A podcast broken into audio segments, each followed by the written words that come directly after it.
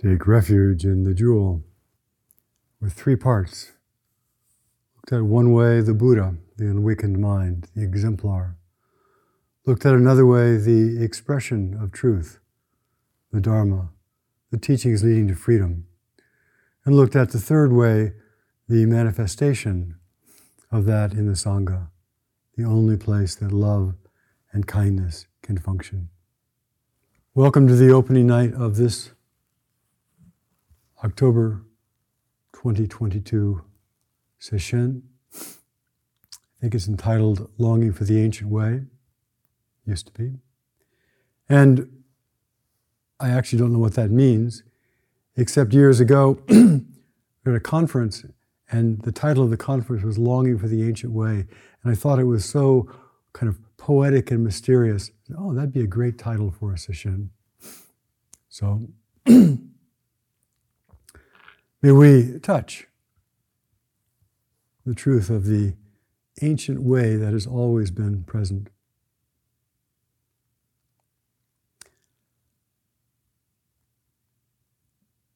Now, it's nice as we begin this session to clarify, to reiterate the purpose of session, at least one of the views of it.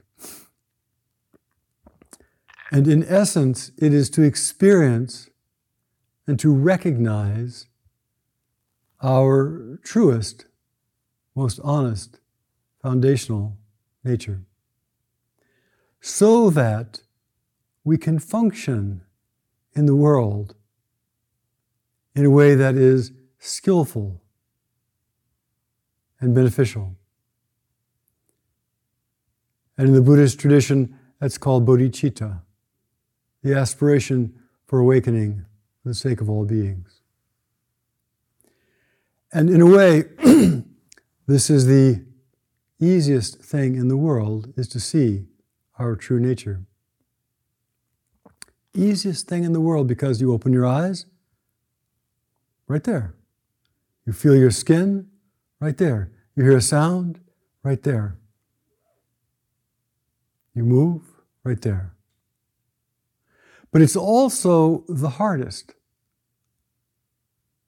Literally, it's also one of the most, if not the most difficult thing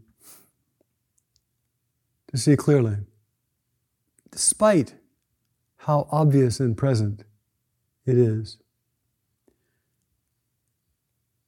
To see things as they are, to see the reality that is the depth and inclusive nature of this moment,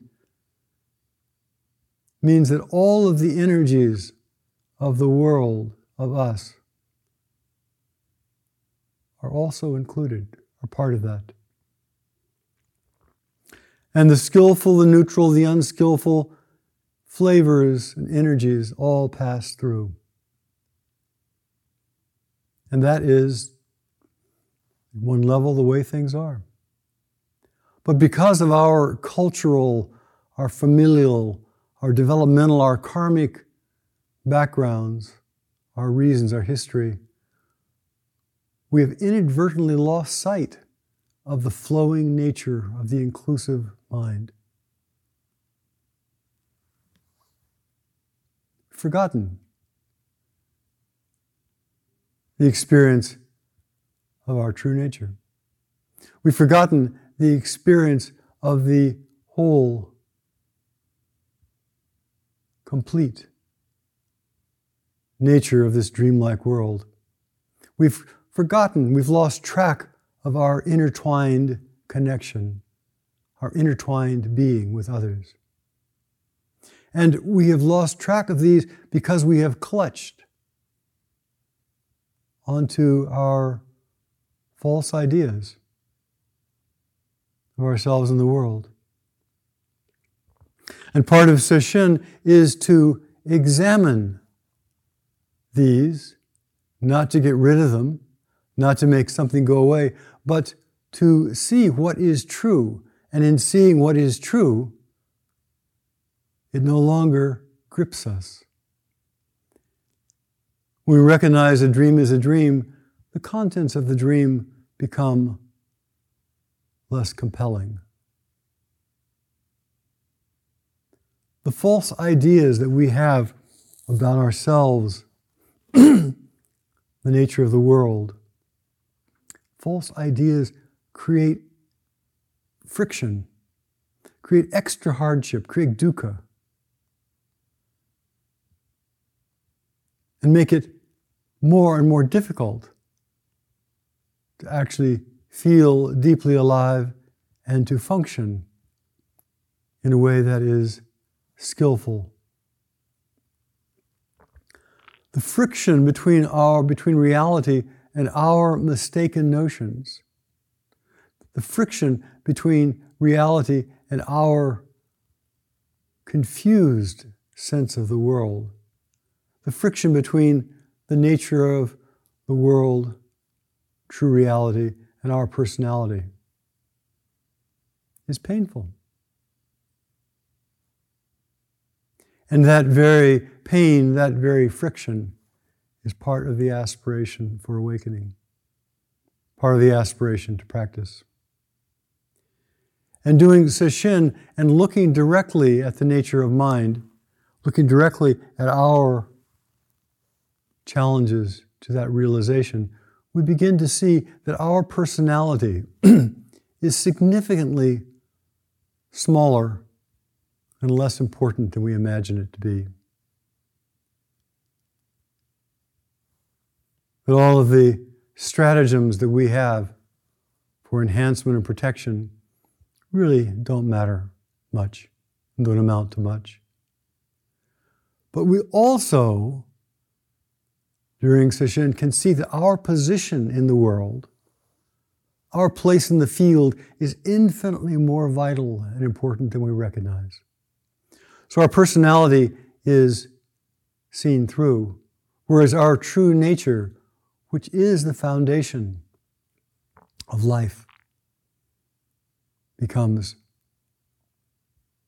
clear, obvious. So, what are the found, what are the false ideas? what are the ways that we obscure the truth. Or we occlude its movement through our minds. It's pretty straightforward. There's a sensation, a thought, or an experience, even something we have dreamed, a memory, which we don't like, which might be scary, which might be hard, which might be undesirable. And because it is undesirable, we pull away from it. We shrink. We block it away. We put on a little bit of armor. And it may be something that happened early in our life, or maybe a cultural remnant, or maybe an old karmic thread, but there is something that is not palatable. Something that is not, does not feel digestible, something that does not feel wholesome, something that feels like it's an obstacle and it's painful and we retract from it. And we pull away from the direct experience of our own wholeness and we block, we avoid that which we don't like. And traditionally, there are five ways that we block our own wholeness, all the five hindrances. And these are in unskillful stratagems which we have adopted, which we have believed somehow will lead us to comfort and freedom, and yet have exactly the opposite effect. As Davis says, we all dislike suffering, and yet we cling to the causes of suffering. The five hindrances essentially are that we think what we're experiencing is not so good, and the mind begins imagining something more sensual, something more pleasant, something more comforting. We stop feeling what is and fall into the fantasy of sensual desire. Or we touch something in our life which we truly don't like, which perhaps scares us. And we avoid it by becoming angry, by pushing away, by judging. Or we touch something in our life which is scary and we flee, we run away from it. We don't want to know it, we avoid it. And become, we become restless, anxious, moving away. Or there is some part of us which is difficult to digest. And because it's difficult to digest, we become lazy. We think that, well, I will sleep it away. I will fall into kind of a drowsy, half awake state, and that is better than actually feeling the reality of my life. And so we fall into torpor, sleepiness. Or we become skeptical. Skeptical doubt, doubting our practice, doubting our heart, doubting our ability. Skeptical doubt is a way of separating, it's a way of putting a wall between what we're doing and us between us and what needs to be done. Skeptical doubt is a way of hiding, a way of diminishing, a way of diluting the job by pulling away from it and dismissing it.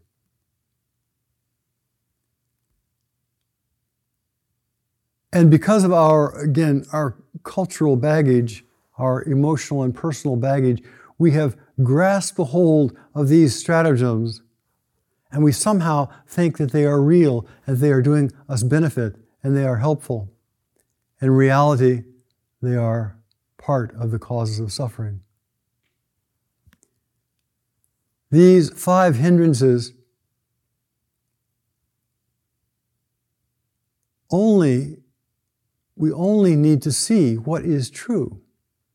They are not something to be gotten rid of. The getting rid of state of mind is a suffering causing mind. And so, as we begin to meditate, as we begin to become intimate, as we begin to get close to our own direct experience, and we watch ourselves flip, flicking away, we watch ourselves flitting away, we watch ourselves just skipping away, we watch ourselves not being comfortable being in our own skin, we can notice the habitual pattern. And then with patience, with mindfulness, with concentration, and with the acceptance that is the foundation of love, rather than give them credence, rather than to reify them, these five hindrances, rather than to stoke and pretend the reality is greater than it is, we become close to them. We move in, we touch, we become one with.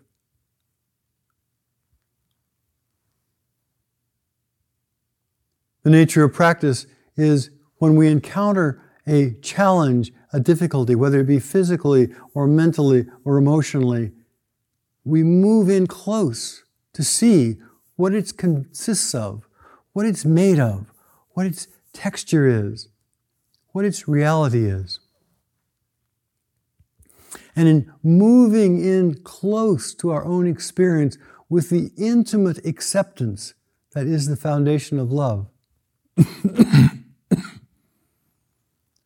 we begin to not be deceived by our old, unskillful habits. And we begin instead to dance cheek to cheek breath to breath with reality. We begin to get so close that we're no longer scared of our own experience. We come to Sesshin to see what is deeply true about ourselves and to do our best to, to embody the deepest truth. And we embody the deepest truth and become exemplars for other people and encourage them to also investigate and see what is deep, deeply true. So that as we look into the root of reality, we can then, because we have seen that path, we can encourage other people to look into the re- roots of reality. As we practice the freedom and the purpose of bodhicitta, then we can hopefully inspire others to realize that freedom is possible. There are realms in this world where nobody understands that freedom is really possible. And yet, as we practice, we begin to realize and we begin to see directly that our circumstances do not dictate our experience. Viktor Frankl, the psychologist, the psychiatrist in Auschwitz, would say that the, the only thing that can't be taken away from us is our, our attitude, our intention, our freedom at this level. Sesshin is a way of finding liberation. Sesshin is a way of seeing into and through the habitual blockages that we carry. Sesshin is a way of practicing with patience, presence. And we are willing to be present and to accept that this body mind is the way this body mind is. And that acceptance is the foundation of love. You cannot have love without acceptance. It doesn't mean agreement, it means acceptance. And the third part willingness to be present, acceptance. And the third part is the aspiration to help others. We recently read an article here by Master Sung Seung Sahn Sunim, the Korean song teacher, son teacher, who basically said that if your motivation is, I want to feel good, your motivation is, I want comfort and peace, that's fine, great. You will practice until you feel comfortable and peaceful, and then you will stop. But if your aspiration is to help and be benefit, beneficial, be a benefit to others, if your aspiration is to liberate, save, help all beings, then that aspiration goes beyond the temporary idiosyncrasies of our moment to moment existence. During Sesshin, we explore and we unfold and we reveal these by, first off, diminishing the cognitive activity of separation. We become intimate, as I was talking about, but the cognitive activity of separation blocks that intimacy. And it's the function of words is to separate the function of words is to discriminate this from that. So the place of inclusive being is before words. It can include words, but we have to start with before words. We can't start with words. So during Sesshin, some of the foundations are don't talk. Don't talk.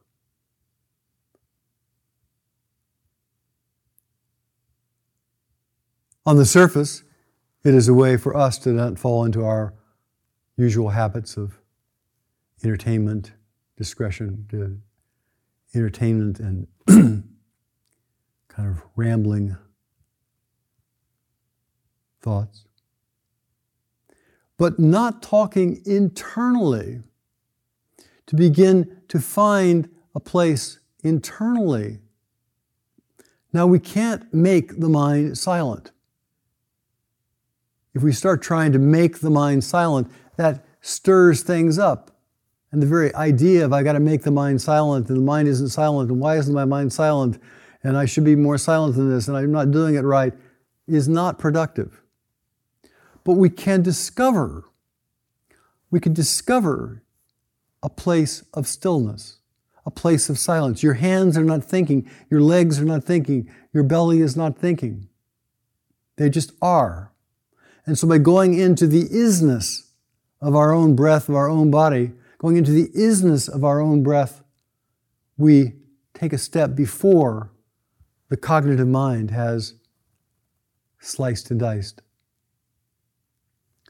Don't talk. Discover the place that is not talking in your own heart. And corollary to that, don't write. Every time that we are writing, whether we're writing poetry or journaling or essays or whatever, it stimulates, wakes up that particular mind of separation. This is not an ultimate truth. This is not say, never write and never talk. That would be dumb. But during sesshin, during this period where the intention is to see what is richer and deeper and broader than the, the, the cognitive separating mind, avoid these as a temporary expedient. Like you're trying to do homework and you turn off the TV, turn off the radio, you give up your cell phone.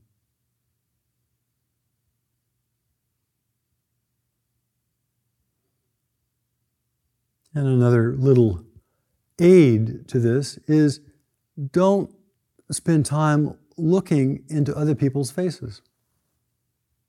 This is not about that kind of relationship. As soon as we look at somebody else, our personality and their personality begins to kind of get stirred up. Your personality is not that important. Your place in the universe is vital, but the personality is not that important. So when we're not looking at other people directly, the, the personality is less likely to be triggered in that same way. Not a hard thing.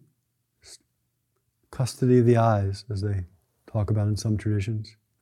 But because we are all here together, and because we are all in the same boat, and because we have to respect and appreciate each of these very unique worlds that we're encountering, each of these lives, each of these people, as we pass, we bow.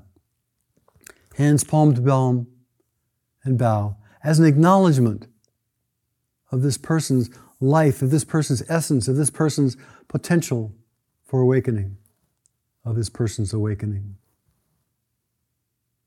One way of framing this bow is everybody in the world is doing just fine, exactly what they need to do, and they're all fantastic, except for you.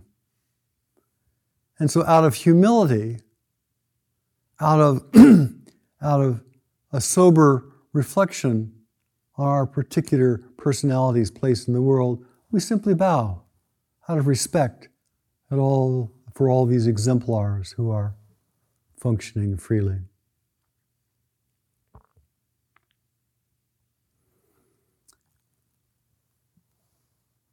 Sesshin is not about being taught something. It's not about, it's not dependent upon having a leader who then says, okay, I understand the Pali Canon, and if you understand the Pali Canon the same way I understand the Pali Canon, then you will be free. Rather, Sesshin is an opportunity for each person to do their own work, for each person to walk the path step by step by step.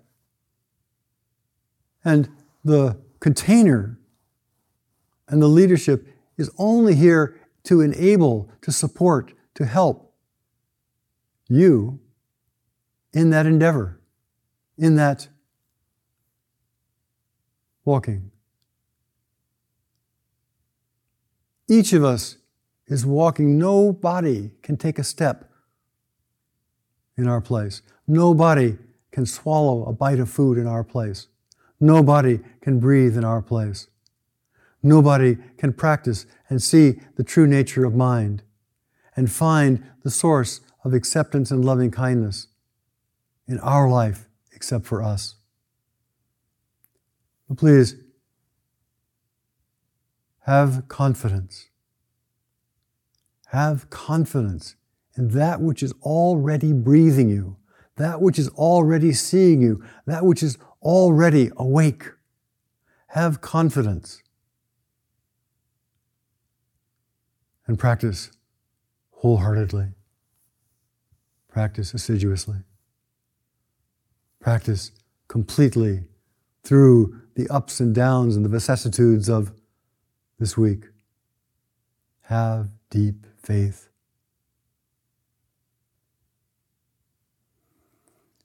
Everything is in its right place.